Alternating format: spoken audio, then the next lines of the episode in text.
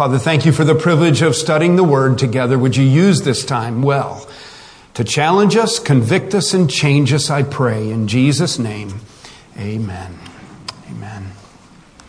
I wonder if you can think of a moment where you were brought to attention by something urgent. Perhaps you were in your meeting uh, and in an uncharacteristic manner, the door opens before the meeting is o- over. Your administrative assistant comes in. They make eye contact with you and you wonder why are they interrupting this meeting? We'll be done in just a few minutes and they say, your wife is on the phone. She says it's urgent you immediately get up and leave the meeting. Maybe you're a mom with young kids and they're at school and you're at home or you're at work and your cell phone vibrates and you look down and you can see it's your child's school number. It's the office. You answer the phone and thinking to yourself, this is an odd time to get a call. The secretary on the other end says, ma'am, we have an urgent call. Ah. Urgent. You say the word with me? Urgent. Urgent. If you look up the word urgent in the dictionary, you have some of these kinds of meanings. The first meaning that you'll be giving, given is that urgent is something that is calling for immediate attention. It is pressing. The word pressing will be there. Further down the line, some of the breakdown definitions will say something like this urgent, to serve as a motive or a reason. Why are we doing what we do? What is the reason? What is the motive? It's because it has something of an urgent nature to it. There is a reason, there is a motive. Perhaps most in line with how we're using the word urgent here today is part of the definition that says it is an impulse or a force that drives. Something that is driving you. Why? Because it is, say it, urgent. It's urgent. We have a little mini three week series to launch the new year here at Fellowship Bible Church. Just something that's been rolling around in the pastor's mind and a conviction of my heart. It's largely driven that we not be a complacent church. When I think of the word urgent, I think that the opposite of urgent must be complacency. Urgency versus complacency. And so last week we introduced the concept and we did a little bit of a Bible study to understand that living with urgency is really a very biblical concept. We tried to point out that we're not talking about living stressed out. We don't need that. We're not talking about the fact that it might be that it's wrong to read a book for leisure or to take a vacation or to live with some margin in your life. Some of us need major improvement in all of these areas. That's not what I'm talking about. But I am talking about thinking through the priorities, the impulses, the forces that drive us, that we live with a proper and biblical mindset given to urgency. Last week, living with urgency, um, what, what does that mean? This week, I want us to focus as a church, as a congregation, on the urgency of the gospel. Next week is our final message, and it will be Sanctity of Human Life Sunday next week. We'll try to handle that very appropriately for a public setting, but I do think it's important, and it will be entitled The Urgency of the Hour. The next week, uh, Pastor Mark Henson will be preaching in my absence as I participate in Matt White's um, installation at his new church at Belcroft Bible Church. Pastor Jim Shupe will be giving the charge to his old congregation, and I will have the privilege of giving the charge to Matt as they install him as their new pastor. And then the 31st of January, Lord willing, we will then have the great delight of turning back to Matthew chapter 12 and 13 and getting going with Matthew again. And I know you can't wait for that. In fact, to prime us and warm us up for that, will you turn in Matthew's gospel? And we're going to spend um, part of the early part of our message today on the urgency of the gospel in the book of Matthew.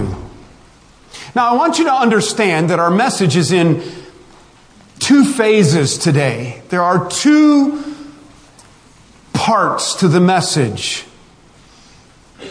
The first is a look at the gospel itself. And I want you to see that when we look at the gospel, and I'm talking now of looking inward to the gospel, I, I, want us to do in the first part of our message an examination. I have a magnifying glass in my hand. We are going to scrutinize together and take a look within the gospel, and we want to see what is there in the DNA of the gospel, what is woven into the fiber of the gospel when you magnify it. And I want to show you that we're going to see that the gospel in and of itself is an urgent gospel. When you look inward, you see that it's, it's written in the context of urgency. The meanings that come out of it are urgent. The way that it was presented and, and the way that it was initiated in the New Testament, it is an urgent gospel. In the second part of our message, we're going to get our binoculars out and we're going to look through the lens of what we learn from the urgency of the gospel in and of itself. And through those lens, we will then take a, take an outward look and we will go from scrutiny and examination to magnification and outward look. And we want to see our world through the lens of this urgent gospel and I want you to see that what we see when we look through the gospel binoculars only continues to compel us with the urgency of this gospel. Our end goal is that it would impact us early in 2016 as a congregation, and that we would, by God's grace and through the working of His Holy Spirit in us, that we would completely do away with complacency in our own spiritual walk in, in our spiritual growth. And then we would be characterized as a church driven by the gospel.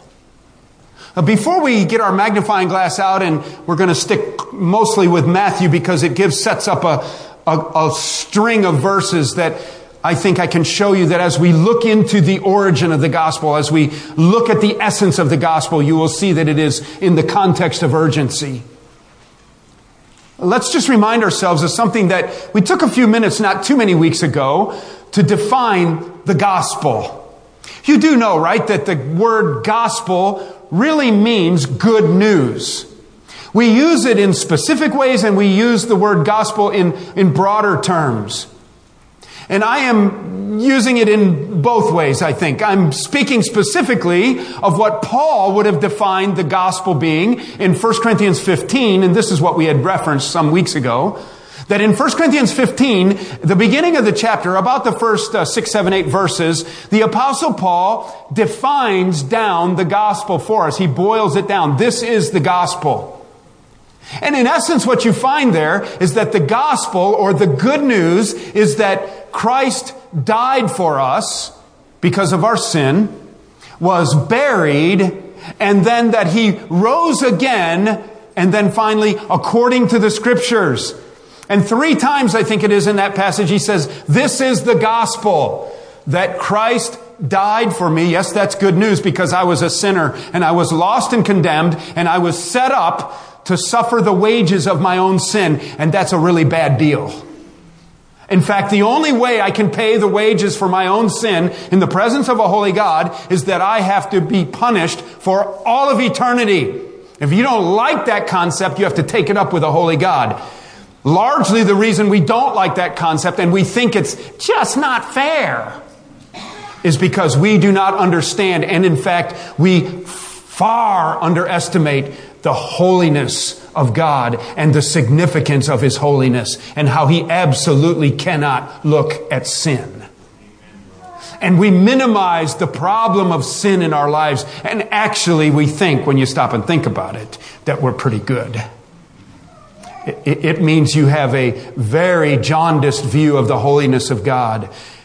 And you have a very inflated view of your own righteousness, which the Bible describes are as filthy rags to be discarded. So the only way you can take care of your own sin is to suffer for all of eternity. That's a big deal. We don't want that. And that's the beauty of the cross. That's why we, that's why we sing about the cross. We already have this morning. That's why we sing about how we have a God who will forgive us of sins of the deepest dye. Did you catch that phrase out of that old hymn? Who is a pardoning God like me? Those sins of deepest dye. That's a throwback from 150 years ago or whenever that hymn was written, when everybody would have understood what an inkwell was and how you would use a quill pen or you would use some kind of an uh, uh, dipping kind of pen. And every once in a while, what happens? The inkwell spills on the wooden desktop. And from then on, there is a dye in the wood and you can't get that ink out of there. And the point of the hymn writer is making is that we have a God who is so pardoning that he can take the sins of deepest dye and he can remove them. And that happens at the cross.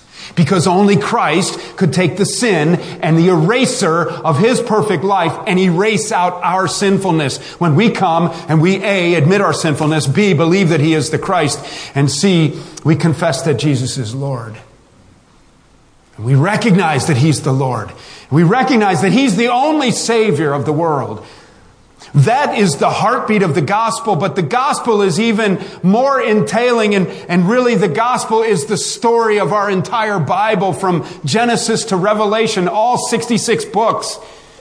It is really a, it is nothing other than a platform for the love of God in Christ for us. And that's what this story is all about. And that is the gospel. In Titus chapter 2, it talks about this gospel. And it talks about the grace of God that brings salvation. That's the gospel. The grace of God that brings salvation. It has appeared to all men all around the world. But it even goes on, the gospel does, and it teaches us to say no to ungodliness and worldly pleasures and to live self-controlled and upright lives in this present age. You see, the gospel is more than just a saving element. The gospel is the element that keeps us living.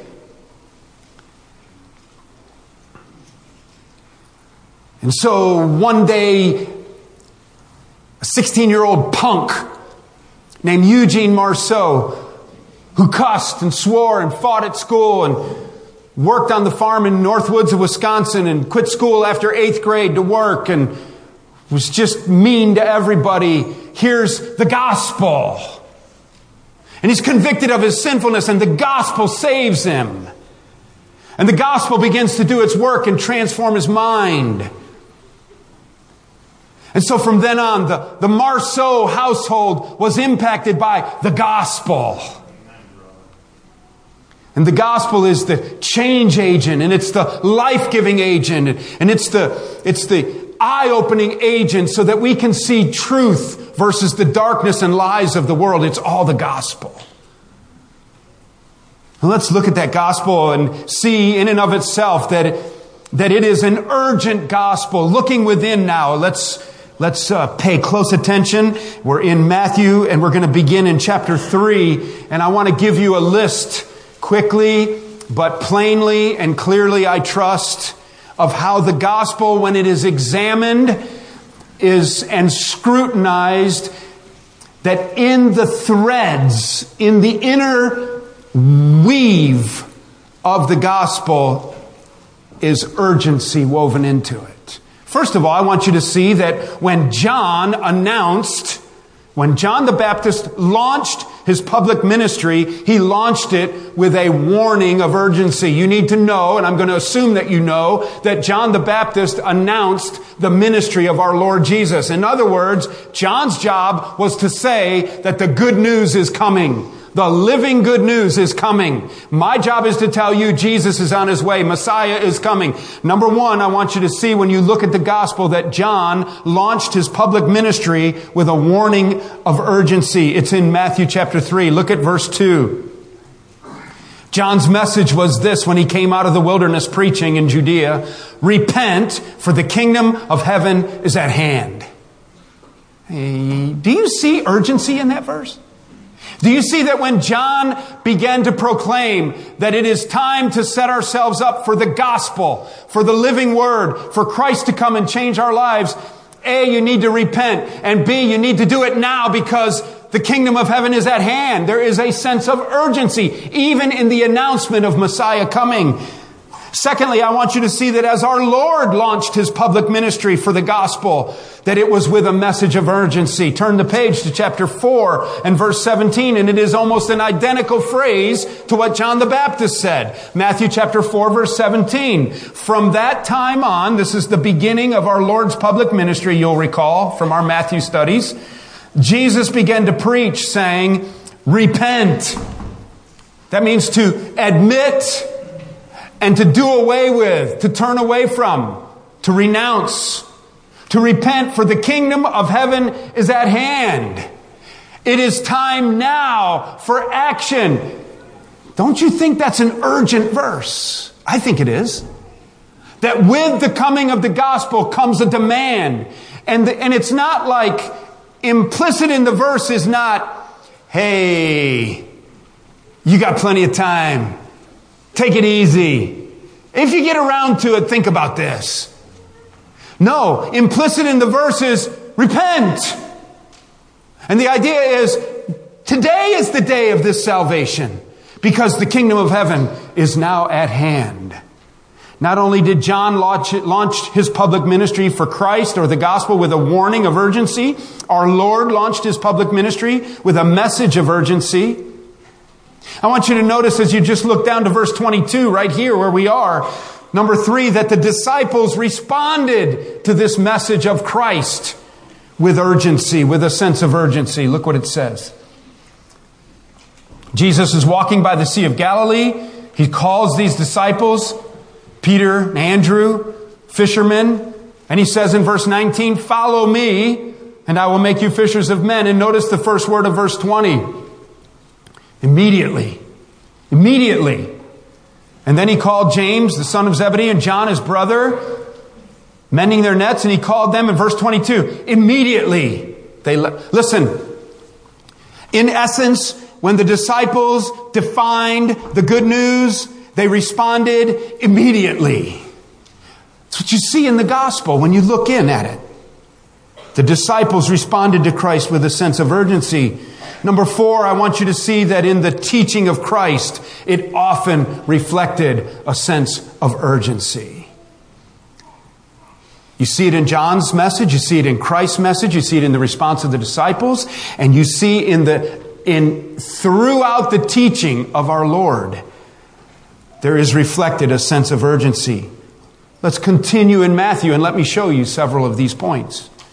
I want you to see that as our Lord taught the gospel, the good news, that embedded in the gospel was a call for obedience.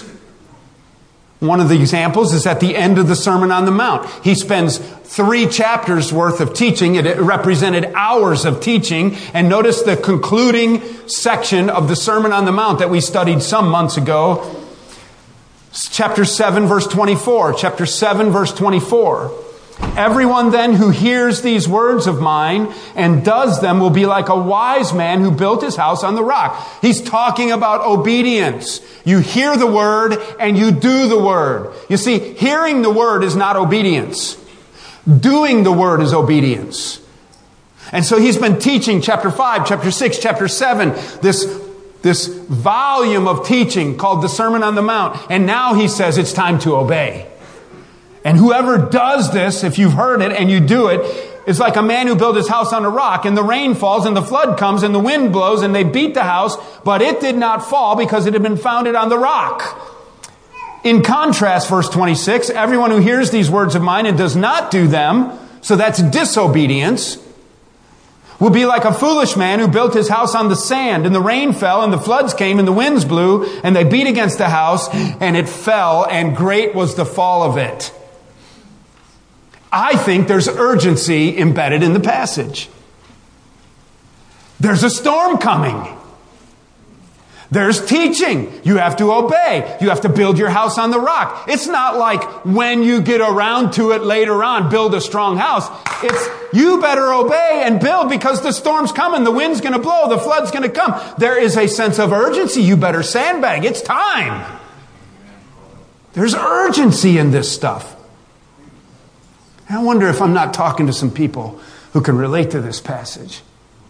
And the rain's been falling on your life, and the floods have been coming up, and the wind's been blowing on your house, and it's caving in, and you're saying to yourself, I don't know what's going on with my life. I'll tell you what's going on here with your life. You're not walking in obedience to the Word of God. You probably know better than the way you've been living. And you've been trying to take your ideas and you've been trying to take the world's ideas and you've been trying to take the drives of your own flesh and put it all together in your own lifestyle and it has nothing to do with Christ, but you were raised up to follow Christ. You know the Word of God. It's not working. Your life is coming unhinged and you're moaning about it. Well, duh. Jesus said if you don't do it, your house is going to fall down. Now, that doesn't mean that you're not going to face adversity if you're walking with Christ, but I'm telling you, it's all the difference in the world. And there's a sense of urgency here. Do it now. That was Christ's call for obedience. How about his call for followers? Look at chapter 8, verses 18 to 22. Now, when Jesus saw a crowd around him, he gave orders to go over to the other side of, of the sea there, the lake. And a scribe came up and said to him, Teacher, I will follow you wherever you go. And Jesus said to him, Buddy, foxes have holes and birds of the air have nests. But the Son of God, referring to himself, has nowhere to lay his head. In other words, you can follow me, but we don't have a place to live. Another of the disciples said to him, Lord, let me first go and bury my father. And Jesus said to him, Follow me and leave the dead to bury their own dead. Do you see urgency in his teaching?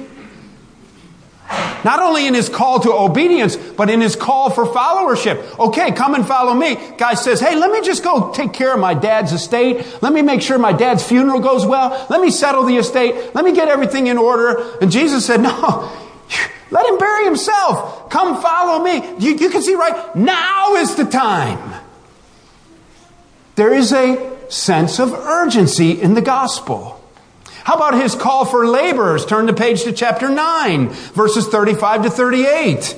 His call for obedience, his call for followership, his call for laborers, they all have a sense as he presents his words of the gospel to people of urgency. 935 to 38. And Jesus went throughout all the cities and villages, teaching in their synagogues and proclaiming, look what he was proclaiming, the gospel. That's what we're talking about, of the kingdom. He was healing every affliction and disease. And when he saw the crowds, he had compassion for them because they were harassed and helpless, like sheep without a shepherd. And then he said to his disciples, The harvest is plentiful, but the laborers are few. Therefore, pray earnestly to the Lord of the harvest to send out laborers. Into Do you see urgency in that passage? There is a field ready to combine. The harvest is on. You don't say, Oh, yeah, when I get around to it. The number one thing on your mind is pulling in the yield of the harvest. Right now is the time. The grain is ripe. And Jesus uses the agricultural word picture that the fields are white unto harvest. The idea is that you need to be praying now. That's the fourth Sunday of the month around here, by the way, on Sunday evening, praying for our missionaries, praying for the lost specifically, where you have to shut off the TV, get up from your couch, and come here at six o'clock to pray specifically. Now, you can pray anywhere.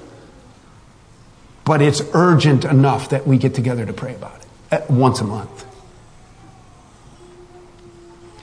The harvest picture is a picture of urgency.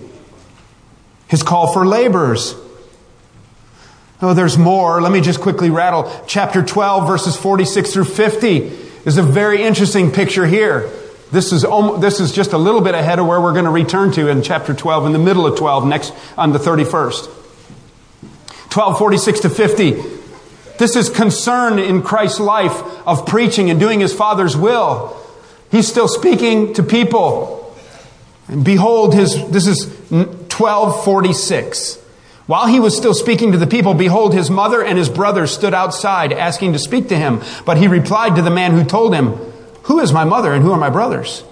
And stretching out his hand toward his disciples, he said, Here are my mother and my brothers, for whoever does the will of my Father in heaven is my brother and my sister and my mother. You got the picture there? Jesus is busy about ministry, and some guy interrupts his meeting and comes threading his way up through the people to him and whispers, Master, your mother and your brothers and your sister are outside. In other words, they want to talk to you, and, right now, you're being interrupted in your meeting right now. And Jesus says, Jesus just says, I'm already talking to my mother and my brothers and my sisters. So concerned about the message, so concerned about the will of his father, he evidently delays responding to his own intimate family. This is such an urgent hour that my mom and my brothers and sister can just wait. They only want to know whether I like lasagna or meatballs in my spaghetti anyway. It's okay. This is more urgent. His concern for doing his father's will, it always had a sense of urgency. I've got more important duties. Finally, how about the content of his parables. Just flip the page to chapter 13. In Christ's teaching ministry of his parables, you regularly have a sense of urgency. Eventually in Matthew, we'll get, for example, to the, that long parable of the master who goes away and gives out different amounts of talents or amounts of money to his servants. And the whole basis of the passage is that the master is going on a long trip, but he could return at any time. And it brings a sense of urgency to the whole story. Regularly in Christ's parable, parabolic teaching ministry, as he used parables to communicate the gospel, there is a sense of urgency. Let's summarize it in these two short ones. Verse 44 of chapter 13. The kingdom of heaven is like a treasure hidden in a field, which a man found and covered up. And then his joy goes and then in his joy, he goes and sells all that he has and buys that field. Do you see urgency there? From walking across the field to changing his plans for the day with the reality that I have found a treasure. The whole point of the passage is the gospel is the treasure. And he goes and he sells everything that he has. Can you imagine him telling his wife that one? Hey, honey, I have a new plan for us. We're going to sell everything. Why? Because I found something more valuable. Don't you sense urgency? You didn't do it next week. It's right now. Same thing with the guy at the flea market looking for pearls in the next section. Again, the kingdom of heaven is like a merchant in search of fine pearls, who on finding one pearl of great value, it's like this great discovery. Whoa, look what I found. He went and he sold all that he had and he bought it. Don't you have the idea of immediacy, of urgency, of right now? It's, it's what the gospel does. It brings a, a, an impulse, a drive for right now that we have an important agenda. There is not room for complacency in my life. Um, that is the first part. That is the magnifying glass looking into the gospel. Let me very quickly summarize the binocular part. I have my dad's old binoculars. So we have the lens of the gospel with which I can't see a thing actually. I'll take the caps off. Ha. You know, when you want to look closely at something, you don't use binoculars. It's the horizon we're trying to catch. But we have the lens of the gospel here. How, uh, in the in the essence of the gospel, this sense of urgency. Now, as we look around and we look out at our world, what does the urgency of the gospel tell us about how we see the rest of the world? Let me just rattle this quickly, because I do recognize the time is gone. I want you to see that the need that we look out to is the need for this urgent gospel in the world. Number one, can I suggest that through the lens of the gospel, one of the things we're going to recognize as we look around is we're going to see, number one, the vastness, the vastness of unreached regions.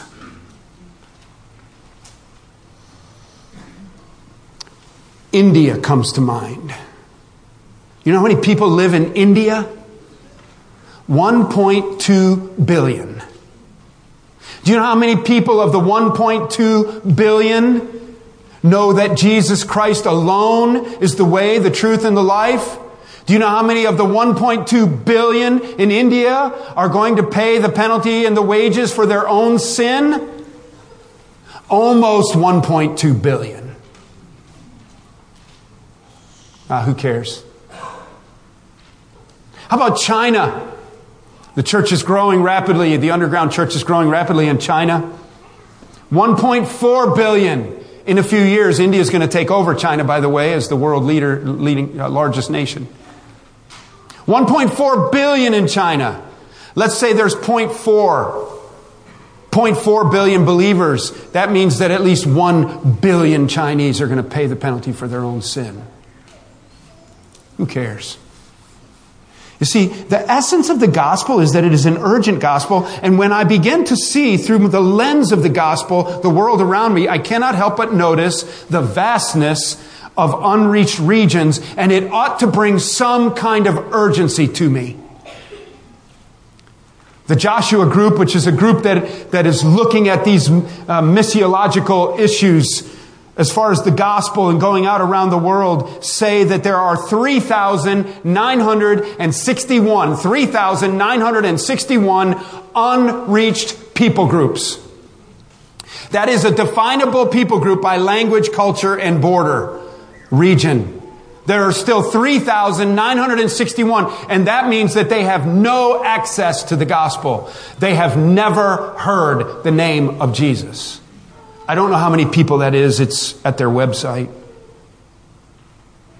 One of the things that they talk about is the 1040 window.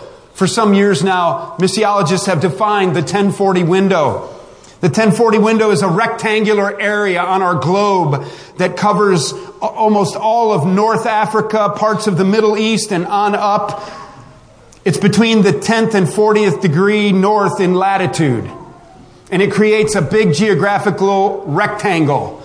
You lay that rectangle on these dimensions and you will find that it's like over 90% of unreached people in population live inside that window. It is a very difficult region of the world. Let me read to you quickly the names of the specific nations that are in the 1040 window. Afghanistan, Albania, Algeria, Azerbaijan, Bahrain, Bangladesh. I'm going to mispronounce some of these and I'm going to go fast.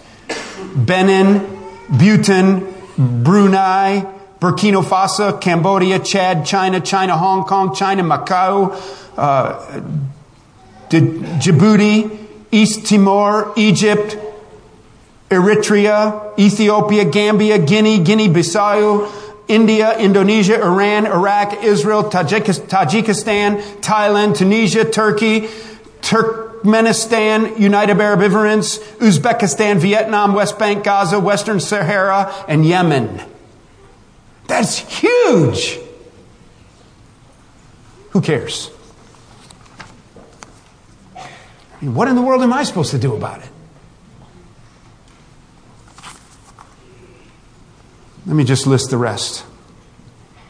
I look through my lenses and I see the vastness of unreached regions. I see the brokenness of people. This is Mark chapter 5 and the crazy man. I, I, use him regularly as an illustration because he is striking. We don't have to turn there. Striking. This crazy, naked, demon possessed man living in the tombs, cutting himself, out of control, breaking chains apart, wailing, screaming. That's how the chapter begins, and the chapter ends with him sitting there clothed and in his right mind because of the gospel. Listen, the brokenness of people brings urgency to the gospel. People are messed up. Here's how you process it if you're me. The guy over there, he's, he's nuts. I want to say stronger words, but there's kids in the audience. You know, it's like, I'll say the word idiot, stupid. Bad word, sorry. He's not an idiot. He's not stupid. He's broken. He doesn't know the gospel. The gospel never changed his dad, and so the gospel never impacted his family, and so sin has consumed him. Or he believes in a system of darkness. And he believes things that are not true to the degree that he'll cut people's throats for that. And he's absolutely deceived and he's going to pay the price for the wages of his own sin forever. The brokenness of people, closely related to that, number three, is the callousness of the average heart. You say, okay, I'm going to get fired up for the gospel. I'm going to share it with people. And then you realize that what you run into are stony hearts out there, don't they? I want to tell you that is part of the judgment on America. That the average person in Walmart doesn't give spit about your gospel. And their heart is hard. And it's already entered into judgment. But that makes it urgent. Hearts are hardening. We have the truth. How about the seriousness of the consequences? Number four, the seriousness of the consequences. Listen closely, John 3:36. Whoever believes in the Son has eternal life. Whoever does not obey the Son shall not see life, but the wrath of God abides on him. Do you know how serious that is? In Revelation chapter 20, it says that there is a Lamb's Book of Life, and if your name is not written in the Lamb's Book of Life, you will pay for all of eternity the wages of your sin. That is what sin gets you. That brings urgency to the gospel. Finally, number five, it's the nearness of the Lord's return. 1 Thessalonians 5 tells us that he's going to come like a thief in the night. He's going to come at a time when we don't know. At Ron's memorial service, we read John 14, 1 through 6. Verse 3 of John 14 says, I go to prepare a place for you, Jesus told his disciples. And if I go, I will come again, receive you unto myself. He's coming. The, the nearness of the Master's return brings urgency to us. How do we apply this? Quickly, three things. Number one, there must be no place for complacency in this church. If you're bored with the gospel, you better figure out a way to get over it because it's too important. And if you're so embedded in the world that you don't care about the gospel, you better figure out a way to get unembedded. There is no place for complacency in 2016. The gospel is too urgent. Number two, that number one was kind of an attitude adjustment. Number two, missions and evangelism must be a priority in this local church. Do you know that in local churches across America, that world missions and evangelism are like microscopic in their agenda? Do you know how much money we give to missions here in our total percentage and budget? I think by the end of the year with special giving, we're bumping 15%. About 15 cents on the dollar goes to missions. Does that sound urgent to you? I would love to see us somewhere around 50% going out to missions. Just give it away, man. Get people out there. Get us out there. Bothers me that the first weekend in March at our World Missions Conference, we only have to set up about eight tables here to fit everybody that comes. Because, you know, you'd have to take a shower and put clean jeans on to come to the event. It's not worth it. That's complacency. Come and get fired up. Come and meet our missionaries. Come and figure out what's going on around the world. Come and figure out what the gospel can and ought to be doing. And number three, it's time for us to stop making excuses. It's time for us to stop making excuses about our own role in sharing Christ with other people. We try to make it easy on you here. Um, if you bring a friend to church, I try pretty hard not to embarrass you. You know how you see the pastor through the lens of your friend?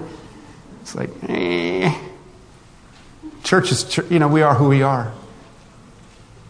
It's not that hard to come in, is it?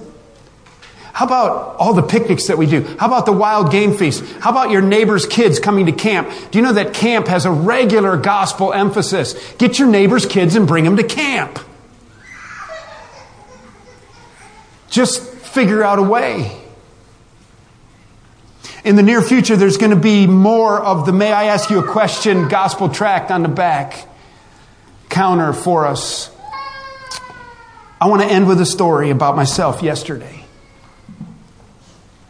For Christmas, I got Jonathan tickets for the two of us to go up to the Oklahoma State game at WVU. So we left at 8 o'clock yesterday morning. We tried to find every McDonald's and Burger King on the way, and we had a good time.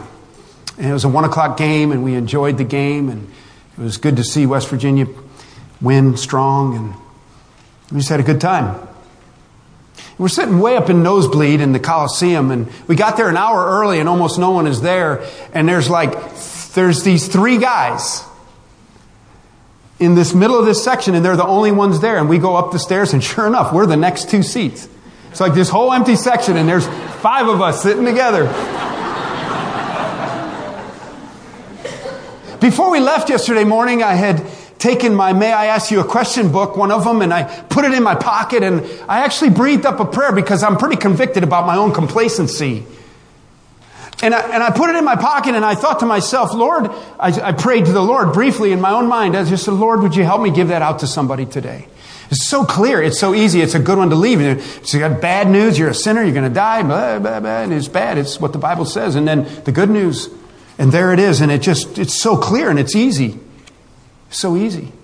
I was sitting next to these three, these three guys from Grafton, West Virginia, good old West Virginia boys, and, and we just started talking. We're all from West Virginia. We're family, man. And we just had a good time talking, and it was two brothers and a, and a son and a nephew there. And they enjoyed the game, and the oldest of the brothers was right next to me. I kept bumping his leg and stuff. Somewhere during the course of the game, I heard him talking about, do you have your cemetery plot bought? I thought, that's pretty interesting. At the ball game, talk about whether I got my cemetery prearranged, my funeral prearranged. At the end of the game, I said, man, it's good to meet you guys. You guys have a safe trip. We had talked different things, you know. Good to meet you guys. And the older guy, I found out he was 69 years old. That's not that old, but remember last week, right? Three score and ten. There you go. He says to me, yeah, I don't know if I'll make it next year. Don't know if I'll be alive next year. Where did that come from? Man, I'm like digging in my pockets. I get my, may I ask you a question out? I had a, I had a, a doorway you could drive a truck through. And I had it in my mind and I was going to give him my, may I ask you a question booklet? And I was going to say, well, buddy, if you think you're going to die pretty soon, read this here little book because it tells you in the, from the Bible how to make sure you go to heaven. That's all I was going to say. And here's your book. And I left it in the car.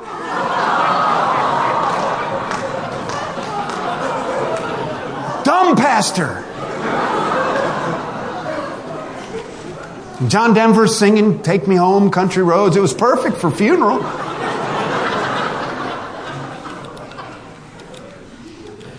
Don't, don't you think that we can just do better?